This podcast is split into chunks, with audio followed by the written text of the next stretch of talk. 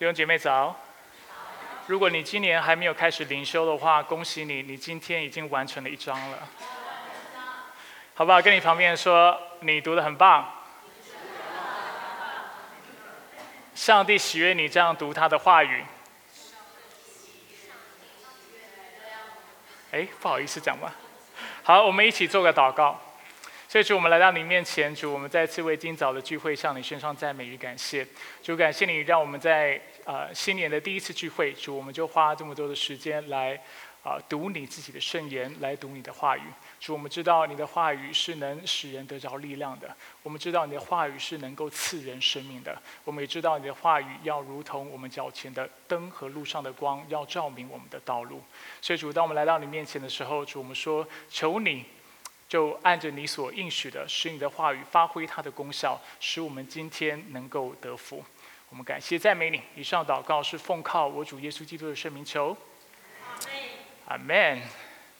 好不好？再次跟你旁边人说，祝你今年要迈进永恒。哈利路亚。所以我们今天呢，要开始一个新的信息系列，要叫我们的故事。那借着这个信息系列呢，我是想要帮助弟兄姐妹明白一件事情，就是圣经里面所记载的话语，不只是上帝的故事，也不只是以色列人的历史和故事，但也是我们每一个人的故事，跟我们每一个人的生命都是息息相关的。在某种程度上来说，我们也必须说，以色列的历史就是旧约当中的一切的记载，其实就是我们属灵的历史，就是我们属灵的故事。他们也就是我们在属灵上的啊，我们的祖先跟我们的前辈。那在这个系列呢，我们会花两个月的时间，一起来看创世纪的第一章到第十一章。所以，如果你有认识任何朋友，他们对《创世纪》里面的内容是非常好奇、有兴趣的话，鼓励你可以邀请他一起参与教会来学习《创世纪》第一章到十一章。那我会选这段经文呢，主要有五个原因。那我先分享四个。第一个原因呢，是因为我们其实在去年，我们花花了大概四五个月的时间，我们查考了雅各书。那雅各书是呃新约的书信。新约的书信，它的优点就在于它是非常容易读的，它的论述是非常清楚清楚的。但是它的缺点也在于，啊，因为它是非常论述性质的文章，所以读起来有些时候会非常枯燥跟乏味。比较起来，当我们开始读创世纪的时候，你们会发现里面有很多的故事都会相当的亲切，而且相当的有趣。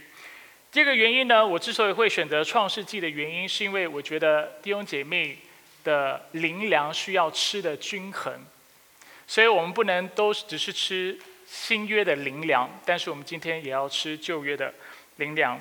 那如果我们当中有一些呃刚信主的朋友，你会发现，就连在读新约圣经的时候，你会发现你会看到一些的词，或者是有一些的概念，是如果你不读旧约圣经，你会完全不知道他在说什么的。所以，其实旧约圣经也帮助我们能够打好我们信仰的底子，所以对我们的生命来说是特别关切的。还有第三个原因呢，就是呃，因为创世纪是叙述文的缘故，所以它会帮助我们更啊容易去记得我们当中所学习到的真理。那有一种记忆法，它叫做故事记忆法。就是借的故事，它能够使我们经过五感，就是视觉、听觉、嗅觉、味觉、触觉，来帮助我们记得事情。那旧约的故事就能够如此的帮助我们，借着经文的叙述，还有借着故事的一些的张力，它能够让我们啊感同身受，然后进入在故事当中，让我们能够记得我们在当中学到的真理。那第四个原因呢，呃，是我喜欢故事的另外一个原因，就是因为能够记得它的。铺陈，还有故事的张力，我们能够被吸入在故事当中，然后我们会换位思考。我们看到一个好的故事的时候，我们常常就不知不觉就会开始啊认同当中的某些的角色，我们就开始觉得啊如果我是他的话，我在这样的状况，我会做怎么样的反应？我在这样的困境当中，我会做什么样的抉择？那我会选择创世纪的原因，也是因为在创世纪当中有很多的故事。我想鼓励你在你阅读的时候，你问你自己，你要如何回应上帝的话语？而且你是某某角色的话，你会如何去啊去面对跟反映当时的状况？那第五个原因呢，会在信息当中去把它讲出来，所以我在这里就不特别的强调。那呃，虽然呃，故事是啊，就是我们这次的信息系列会非常强调故事跟故事性，但是其实今天的信息大概是这两个月当中最缺乏故事性的信息。为什么这次的经文会如此缺乏故事性呢？是因为我本来打算。在今天就直接从第一章第一节开始讲，然后讲到二章四节，然后从经文当中就帮助大家能够进入这个故事当中。但是我准备了又准备，我想了又想，我发现如果我就这样子把第一章讲完了，呃，会有非常多的弟兄姐妹会感到不满足。尤其如果你的背景是在无神论的环境长大的人的话，你看到第一章，你很难不觉得它有一点像神话故事。有一点像传说，你会看一看，觉得这有可能吗？看起来真的是非常诡异。所以我在经过思考之后，我决定先给大家一个序言。所以今天是我们的故事的序言，下个礼拜我们才会正式进入经文当中来探讨经文当中的内容。所以我们会稍微聊到呃创世纪跟科学之间的关系，稍微 OK。所以我们要先呃看我们今天第一个重点，那我们继续用故事的角度来切入。那创世纪呢是一个什么样的故事？首先，它是一个很遥远的故事，因为时空背景还有文化的差距太大的缘故，所以我们在读创世纪的时候，我们会觉得这实在是离我很远，而很难想象。大家知道创世纪大概是什么时候书写的吗？撰写的吗？大概是主前或公元前一千五百到两千年前，那第一章到十一章描述的又是三千年前的事情，是宇宙创造的事情，这是非常遥远的。所以我们在看的时候，我们难免会觉得很难去设身处地，或者是很难呃能够去呃了解跟认识。那呃我今天呢会前半段的信息会有一点像在讲课，啊。不是故意的，我本来一直想，我我这次的信息系列要很故事性的，结果准备了准备准备，就变成资讯很多，然后就发现有些东西一定要先讲清楚，之后我们从下一个周日的讲到，我才能够比较故事性的跟大家来分享。所以我们先要看文化背景上的差异。那历史学家指出呢，包括两千年人民出版社崔建仲所编辑的《世界通史》，看过吗？听过吗？哎，没有吗？OK。他说，人类最早的文明是苏美尔文明，那它是产生于美索不达平米亚一带，就是今天的呃所谓的西亚两河域呃两河流域一带，那大致位置就在现在的伊拉克中东的地带。那这两条河流呢，就是圣经在提到伊甸园的时候，他特别有提到这两条河流，一条是底格里斯 （Tigris），另外一条是幼发拉底河 （Euphrates）。有印象吗？这是真实存在的哦。所以你在看创世纪的时候，你不要觉得都是捏造出来的，这其实都是史实实际上存在的地方。那就像它的名字所表明的，苏美尔文明是源自于苏美尔人。那根据学者指出呢，苏美尔文明大概是诞生于离现在六千年前的时间，代表是公元四千年前，所以差不多比我们中国人所说的五千年历史。差不多早了一千年。如果你是认为中国的历史悠久有五千年的话，我需要提醒你一件事情：五千年是从盘古上帝跟女娲开始算的。那我不确定你相不相信盘古、女娲这些的记载。那如果不讲这些神话的话，从孔子所说的三皇五帝，离现在差不多四千七百年，代表主前两千七百年，已经没有，就是其实没有你想象这么的悠久。如果是从西周文献中的夏朝算起，我们都知道夏朝从学者的角度来看，说不定是根本不存在的。他们只是推测有这样的一个年代，但是他们无法证实夏朝是存在的。从那时候开始算的话，差不多是四千一百年，代表是公元前两千零七十年左右。那最后，如果是从中国甲骨文或陶文出现的商朝中期算算起，就是中国文字出现的时候，那大概中国民文明只有三千三百年的时间。那我刚才讲到苏美尔文明，是代表他们在六千年前，他们其实已经有自己的文字。所以我们可以看到，他们的文明是相当悠久的。那许多的历史学家、考古学家，他们都公认认为苏美尔文明大概是历史上最悠久的文明。那我为什么要跟大家分享这些内容？大家听过这些内容吗？过去，如果你没有听过，你你要感谢主，你今天来到我们当中，因为苏美尔文化跟创世纪里面经文所记载的文化有非常紧密的关系。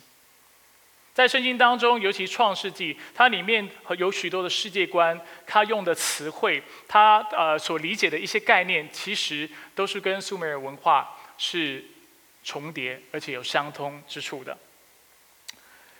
那在，所以我刚才讲到创世纪大概是公元前一千五百年到两千年间所撰写的。那在那个时候，苏美尔呃。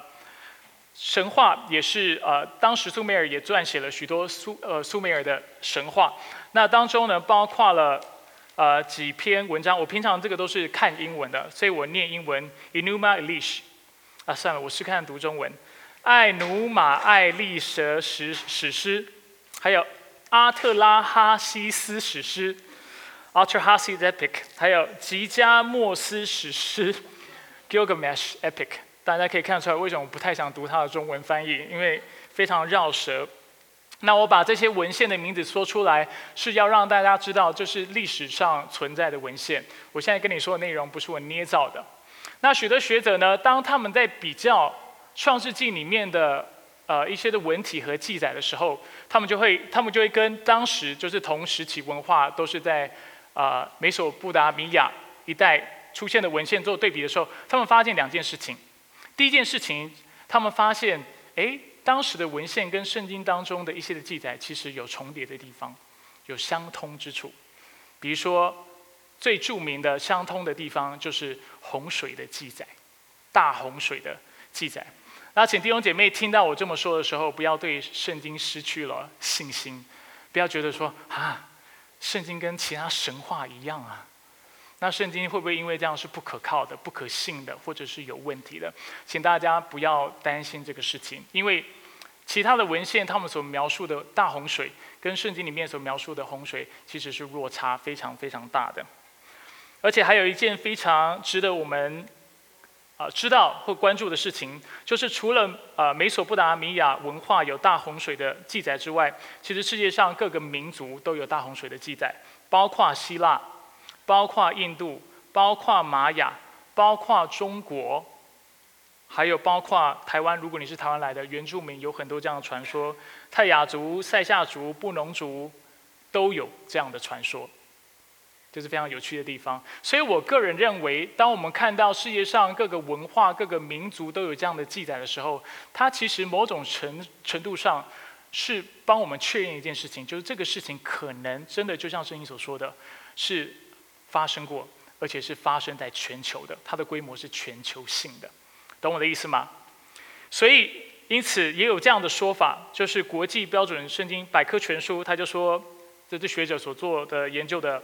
结果他说，几乎所有民族部落都有洪水的传说。虽然最广泛流传的地区是亚洲大陆及其南面的岛屿以及北美洲，可是各个大洲都发现有洪水传说，已知的洪水传说总数多达两百七十个左右。由于洪水的故事广泛的流传，因此常常给用呃给用来证明人类曾被一场全球的洪水。毁灭，证明人类是从同一个地方，或甚至是从一个家庭繁衍开来的。虽然不一定是全部，但看起来大部分洪水传说都是指向同一场洪水。有趣吗？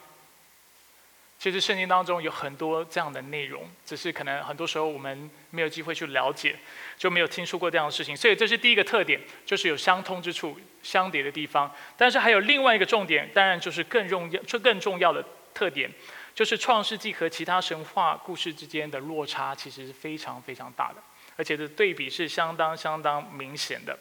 其中一个最值得我们注意的地方，就是圣经。是当时所有文化当中唯一的一神信仰，唯一的一神主义的信仰。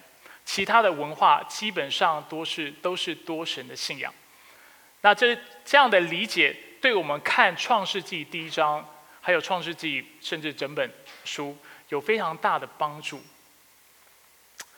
因为它让我们看到创世纪书写的目的，在某种程度上是为了帮助我们指出其他文明跟其他文化他们荒谬的地方。举例来说，苏美尔人相信神明是各式各样的。其实中国民间信仰也是这个样子，世界各地的信仰都是这个样子。从天空到大地，到水，到月亮，到星辰，到人类的繁殖，还有兴衰等，都是由不同的神明所负责的。我这里列出了一些。所以管理天空的是大神安，管理风和空气的是恩利尔，管理水的是恩基，管理雨的是恩基的儿子马尔。杜克，那之后他成为了巴比伦王国的大神，在圣经当中这个名字常出现哦，知道吗？不知道，以后看到你就知道，原来是在讲他。然后呃，管理雨的是呃，这里讲了，所以恩图呃乌图是太阳神，星是月神，女神伊南娜则主管啊丰产、战斗和呃战争和情欲等。那我刚才讲了，不止。当时美索不达米亚他们的信仰是如此，其实在中国民间信仰也是如此，希腊的神话也是如此，啊，埃及的古埃及的神话也是如此。每一个神明都有他管辖的区域，然后是不啊，若不是他代表了那件事情，比如说死神代表了死亡，不然就是他掌管人的生命还有人的寿命。那相较下，圣经是怎么描述万物的？如果你喜欢科学的话，这某种程度是肯定科学的存在。上帝说要有光，就有了光。上帝也创造了海和地、穹苍、太阳、月亮和各样的天体。而这些大自然的万物都不是神明，也不是由神明而掌管的。那是苏美尔人呢？他们相信季节、日子、年份是大神安、恩利尔还有恩基他们所制定的。但是我们今天经文十四节告诉我们，上帝为太阳和月亮和万物规定的规律、制定的规律。换句话说，上帝创造了万物，并且制定了万物的自大自然的规律，而让世界如此的运转。当然，他在背后继续的在引导、在管理。但是我们看到这个这样的一个理解，跟当时的文化是非常非常不一样的。美索不达米亚的神话也告诉我们，神明创造人是为了让人来服侍他们。有没有发现这跟中国人的民间信仰也很像？好像怕他们肚子饿，所以要准备东西给他们吃。而且当时的神话，他们的理解就是，啊，神明创造人的缘故是因为他们想要休息，他们想要去游玩玩耍，他们想要。就是无所事事，所以都把事情交给人来干，让人来做劳苦的工作。但是圣经怎么看待这个事情？圣经告诉我们，上帝作为宇宙的创造者，作为世界上最伟大的存有，他是自主的，他不需要人做什么来服侍他，来给他什么。而且圣经告诉我们，他按着自己的形象造人，是要人代表他身为君王荣美的样式来治理全地，来管理。地上的万物，并且在一章二十九节，他也说要把全地一切含种子的五谷菜蔬和一切会结果子、果子里有种子的树都赐给人，让这些东西当做食物。所以不是人要给上帝或给神明什么东西，啊，基督徒或者是圣经当中的信仰告诉我们，是上帝，因为他作为丰盛而且蛮有慈爱的神，他将一切赐给了我们。看到这个关键上的差异吗？所以当我们在读创世纪，而且在读里面很多经文的时候，其实里面很多的经文所描述的，都是要指出当时的文化跟信仰有的问题，当时的多神主义他们有的问题。呃，这里还有一个例子，就是当美索不呃布达米亚的神话里，在美索不达米亚的神话里，神明因为人类繁殖增多，然后因为噪音太多的缘故，这是他们原文写的，就是因为在当时很多噪音，所以他们就觉得人很烦，所以他们就会赐下旱灾、赐下饥荒、赐下瘟疫来抑制人口的增长，因为他们怕人越来越多，很多人会抱怨，然后太吵了，所以他们就能够杀就尽量杀。很疯狂吧？但是圣经怎么描述描描述呃上帝的心意？上帝让我们看到上帝的心意，却是要我们生养众多。他乐意看到我们遍满全地，因为他的心意是要我们代表代表他荣美的样式来治理全地。这个世界是为人类所创造的。上帝六天的创造，前五天创造了宇宙万物，第六天创造人，就是要让我们知道，我们是他最尊贵、最荣美的创造，并且他将我们人人安置在这世这个世界当中，就是要我们反映他的形象、他的荣美来管理全地。阿门。所以，除了文化的差异之外，我们也需要明白，就像神学家加尔文所指出的，至高的上帝与人沟通，就好像成人用婴儿的方式。我知道我有少打字，我今天在早上在复习的时候发现有少打字，用婴儿的方式跟婴孩沟通一样。所以当上帝要向我们陈明他的心意的时候，他必须用我们能够明白的方式来跟我们沟通。如果上帝是在公元两千多年前，就像我讲的是创世纪书写的时期，啊，在那个时候要跟我们沟通的话，他就需要用当时的人能够明白的语言、文字、符号和概念。来传达他的意思，所以某种程度上，我们觉得《创世纪》第一章读起来有一点像神话故事，但是某种程度上，我们也要问：但是上帝在那个时期，他除了用类似这样的方式跟这样的概念来帮助人了解他就是那创造宇宙万物的造物者之外，他是否有其他的方法？我举个例子，大家就能够明白。我们现在许多的人因为相信科学的缘故，所以我们都相信大爆炸。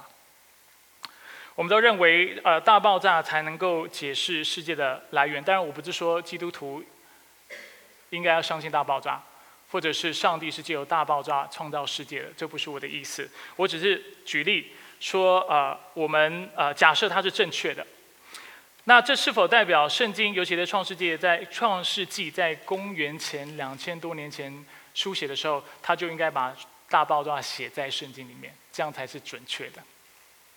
但是如果你觉得上帝将大爆炸这样的事情启示在圣经当中，写在圣经当中，你觉得当时人看得懂吗？完全无法理解。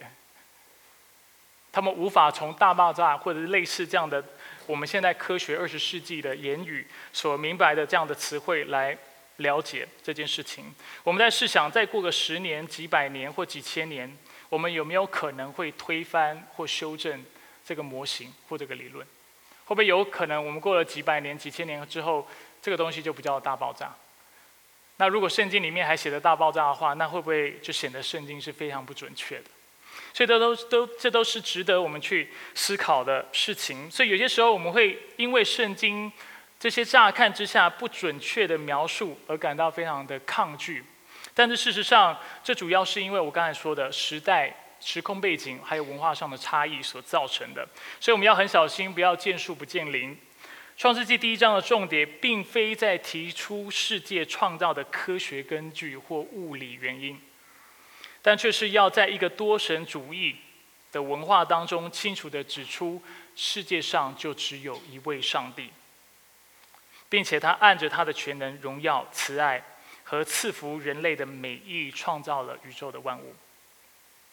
所以，创世纪作为上帝所启示的真理，他所在意的是事实，没有错。但是他在意的不是科学的事实，但是是神学的事实。懂我的意思吗？所以这为什么我们有些时候用科学的眼光来看待创世纪，或用现在的文学眼光来看待创世纪的时候，我们会觉得跟我们想象的很不一样，或者我们难接受。但是我们需要了解，《创世纪》是一个文学，呃，是一个神学的创作，他所记述的是神学的真理。我们需要从这个视角来看《创世纪》，我们才能够清楚明白他的意思。我举一个例子，你们就能够明白我意思。啊，就像有两个人，他们两个人，这两个人都想要更认识蝴蝶这样的昆虫。其中一个人怎么认识这个蝴蝶？他说：“我要认识蝴蝶。”所以他就把这个蝴蝶抓起来。抓起来以后，把它做成标本，甚至开始解剖。那他就想研究这只蝴蝶，对他来说这是认识蝴蝶。另外一个人他也想认识蝴蝶，但是他的方法不是把它抓起来做成标标本，然后解剖，但是他是常常就在蝴蝶的周围观看它的生活，看它下卵，然后怎么样结蛹，然后成为蝴蝶的样式。这也是认识蝴蝶。所以，如果你问这两个人同样的问题，就是什么是蝴蝶或蝴蝶是什么的时候，前者会跟你说，蝴蝶是节肢动物，身体分为头、胸、腹三个部分。胸部长有两对翅膀，翅膀上各式各样的色彩和斑纹是由翅膀上的鳞片所组成的。这是从维基百科抄来的哈。如果你问后者，就是观察蝴蝶生态的那个人，蝴蝶是什么呢？他会说，蝴蝶是一类长于日间飞行的昆虫，其身包含包括卵、幼虫、蛹和成虫四个阶段。听懂我的意思吗？所以这两个人，他们用完全不一样的研究方法或视角来看待同一个生物。但是前者不能说后者是错的，因为他的方法跟结论不同；后者也不能说前者是错的。我的意思是什么？今天圣经并没有要告诉大家，你所信的科学就绝对是错误的。但是，的确，圣经在提醒大家，但是请你也不要用一个纯科学的眼光来看待我，因为圣经书写的目的是要让我们知道上帝是谁，是要为我们传递神学的真理。如果你强迫一定要用科学的眼光，或用你自己能够理解跟接受的方式来解读它的话，那就很像那个解剖蝴蝶的人，他就要批评那个是观察蝴蝶生态人，说你这样做不对，或者你的结论是错的，那这就是不合适的，懂我的意思吗？所以我们在读创世纪的时候，我们要常常提醒自己，我们要非常小心，我们是用什么样的视角、什么样的眼光来看待。创世纪其实科学的整个的串起也是十九世纪、是二十世纪的事情。不过我虽然这么说，我还是想要指出创世纪当中一些非常耐人寻味的记载，对你们当中在座的一些爱科学的知识分子应该会觉得蛮有趣的。现在许多创呃宇宙学者都会指出，宇宙是由大爆炸到大爆炸产生，今天大舌头大爆炸产生的，而且在大爆炸的那一刻，其实有非常亮的光。是吗？哎，很有趣哦。圣经怎么描述世界的创造？神说要有光就有光。那他什么时候按照字面来看创造了星体，或制制定了天体的轨道？第四天。以前很多人看圣经说什么先有光才有太阳，不合逻辑吧？但是如果你用大爆炸的理论来看，大爆炸有光，之后才有宇宙嘛，才有天体，那这样不是很合理吗？所以很多学者就逗趣的指出，但这不能把把它当成一个非常严谨的论述，所以大家也不要太认真。但是许多的学者就很逗趣的指出，哎，大爆炸某个某个层面反而让我们看到圣经是可信的，它是真实的。那我认为这蛮有趣的。那有一个学者这么说，贾斯特罗教授，Robert Jastrow，他是美国国家航空呃寄予。航局就是 NASA，科学理论部主任，又是呃戴戈德太空研究所的创办人。这位著名的科学家，他认为天文学最近的发展，他指的就是大爆炸，可能超越其对科学的贡献。简言之，天文学家借着望远镜望望远镜研究宇宙，得出了一个结论：在创造的那一刻，因着未知的力量，宇宙突然开始。宇宙的所有星系正以极高速离我们远去，这发现使我们得出宇宙突然开始的景象。如果追溯星宿的呃变动，就会发现较早时它们必定比今日更紧密联系。在过去的某个关键时刻，宇宙的所有星系以巨大的密度、压力和温度挤压在一起，这压力必定产生难以想象的爆炸威力。爆炸的瞬间。标志着宇宙的诞生，这就是创造时刻。所以他讲的是大爆炸，大家能够了了解吗？那他继续说，所以科学家对宇宙的回溯止于创造的时刻，就是回溯，然后找到宇宙创造的开始，这是非常惊人的发展。除了神学家，没有人想到，神学家一直接受圣经说，起初神就创造天地。但对于单靠理性而活的科学家，就如故事般的结局像个噩梦，他们一直在攀登那无知的山，快要到达顶峰的时候，但攀攀上最后一颗石头的时候，竟受到一群神学家的欢迎。他们早已在那里恭候无数世纪了。意思是说，对于基督徒来说，我们一直都认为上帝创造了万物，宇宙是是在在突然在一刻就出现的，我们一直都相信这个事情，但科学家不信，一直找啊找啊找，发现是大爆炸，然后就发现，哎，真的跟基督徒说的很像，就是宇宙宇宙就在一刻突然嘣就发生了。当然，科学家无法解释这些原本就有的这些的呃 properties，这些的原子等等是哪里来的。那当然，对基督徒来说，我们相信是上帝创造的。所以，我认为这都是非常有趣的观察。所以我刚才花了很多时间啊，让大家看到，因为文化和时空背景上的差距，所以创世纪对我们来说会是个遥远的故事。你在读的时候会觉得跟你是有差距的，但是借由了解当时的文化、了解当时的文明，还有对世界的了解、世界观等等，我们就能够更了解创世纪。那当然要讲到第二个重点，就是因为创世纪一章呃第一到第十一章所记载的内容，也描述了全人类的历史的缘故，因此它也是你和我共通也共同的故事。这就是我们今天这个重点。创世纪是我们共同的故事。那创世纪呢，一般来讲，今天开始我终于要回到圣经了哈。呃，一般来说呢，创世纪总共五十章，一到十一章，它说的是。呃，原始世界的诞生，而到十二章之后，他所说的是以色列的族长，族是族类的族，或者是列族，我们英文叫 patriarch 的历史，所以当中包含亚伯拉罕、以撒、雅各等等。那我刚才已经说过了，这些属灵领袖不只是以色列人的先祖，他也是我们这些基督徒的属灵的先祖、属灵的前辈。那在这这次的信息呢，这个信息系列当中，我们主要要看的是一章到十一章。当然，我们最后会落在第十二章。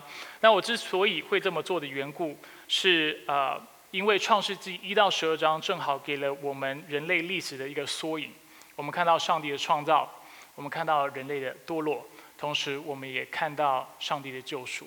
而且在人类历史当中，我们常常会看到这三件事情不断的发生，不断的发生。所以现在接下来时间，容许我简单的跟大家分享《创世纪》第一章到第十二章，他所描述的故事。我们的故事是一个什么样的故事？所以在当初上帝创造这个世界的时候，他说一切都非常的好。我刚才讲了，上帝五天创造世界的万物，第六天创造人，人是他最至高的创造，而且他希望人反映他柔美的样式，按着他的心意去治理全地，去管理。地上的万物，但是很遗憾的，亚当和夏娃，我们都知道，照理说，上帝给他们很容易的要求，很简单的要求，就是你在伊甸园当中，你能够过无忧无虑的生活。但是有一件事情你不能做，就是不能摘分别善恶树上的果子，就是基本上就是告诉他们，你要顺服我的话语，就这么一件事情。但是因为蛇的出现，撒旦以蛇的样式出现，我们发现一件非常有趣的事情。亚当和夏娃他们的任务是什么？要管理万物。撒旦以蛇的样式出现，照理讲应该是谁影响谁？应该是人影响撒旦，应该是人阻挡撒旦，跟撒旦说退我而去，或者是你这个恶者，我不相信你。但是没有人却被撒旦影响，因此罪就进入了这个世界。他们相信了魔鬼的谎言，甚至。开始怀疑，并且抵挡上帝。那当人类违背了上帝的旨意之后，发生什么事情？他们被赶出伊甸园。那我们就开始发现，人类的历史就有了剧烈的转变。啊，它就一个非常剧烈的转折。本来一个美好的世界，我们就看到出了伊甸园之后，发生第一个事件是什么？谋杀。该隐因为嫉妒的缘故，杀了他自己的亲族，就是他的弟弟亚伯。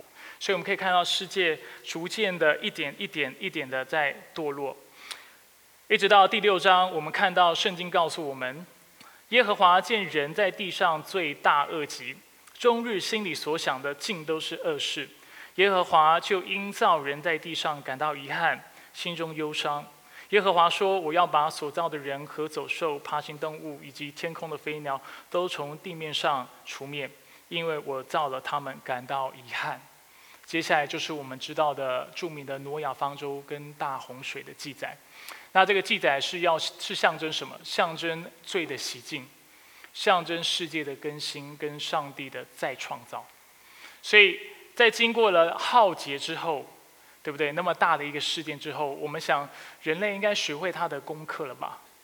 这么大的一个审判，大洪水淹没全世界，杀死了多少的人，多少的生物，人应该从此之后会顺服吧？结果没有。到了十一章，人类做了什么事情？巴别塔，他们为自己筑了巴别塔。经文告诉我们，他们建造了一座城和一座塔，塔顶通天，为要要为自己立名。这个故事告诉我们什么？这个故事告诉我们，人类最大的问题就在于我们不满足在地上代表上帝，但是我们希望在地上取代上帝。与其顺服神，效法他的样式，遵行他的话语，服侍尊荣他，我们宁可为自己主塔，为了自己的名的缘故，而且为自己的权势的缘故来生活、来生存。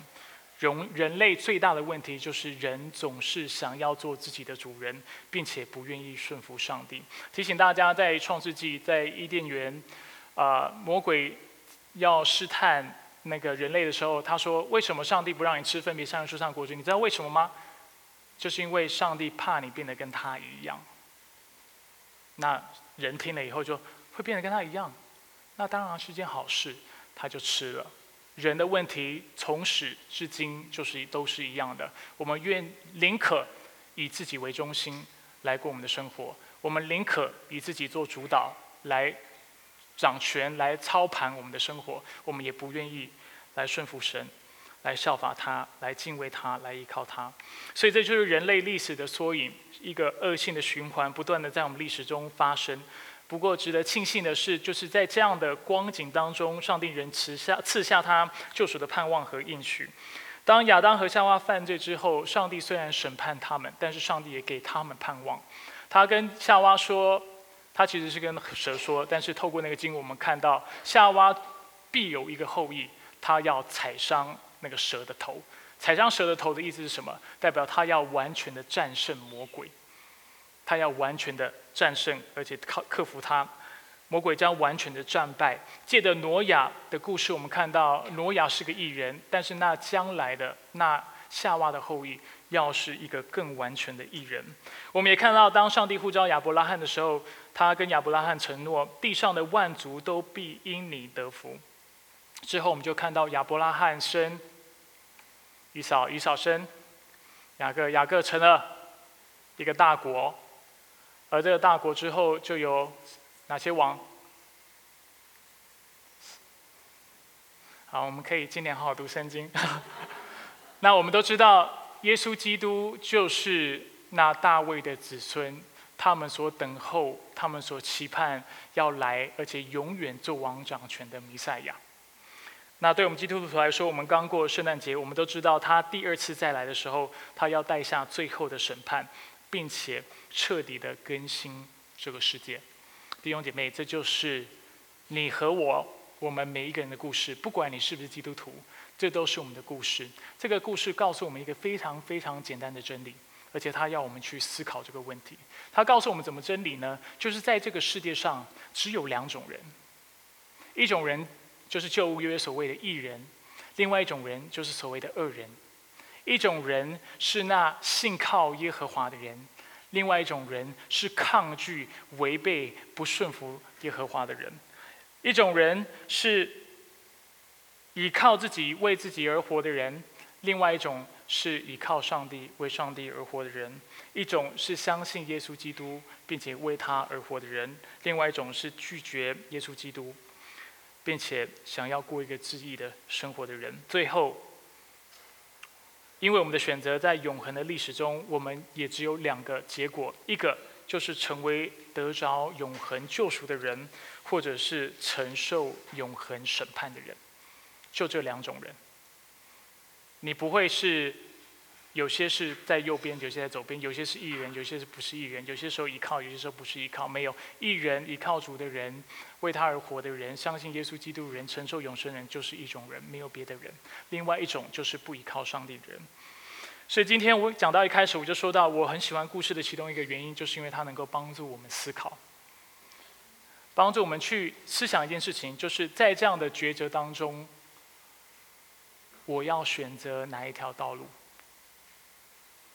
我想要成为哪一种人？所以，亲爱的弟兄姐妹，在我们的故事中，在人类永恒的历史中，在听完我刚才的分享，你的选择是什么呢？我们一起来祷告。所以，主，我们来到你面前，为你自己的话语向你献上感谢，谢谢你借着今天的信息再次提醒我们，主你创造我们是要我们反映你的荣美，但是人因为悖逆，而且不顺服，因为罪的缘故。所以主，我们犯了罪，并且使罪进入到我们的生命和进入在这个世界当中。但主，你的心意是要更新我们，将我们夺回，使我们能够单单的为你而活。所以主，当我们来到你面前的时候，主，我们祷告，求你帮助我们，让我们在二零一九年过一个真的是正义、那仁义的生活。让我们来依靠你，让我们来相信你，并且你来帮助我们预备承接，并且迈进。啊！你永恒的生命当中，我们感谢赞美你。以上祷告是奉靠我主耶稣基督的生命求。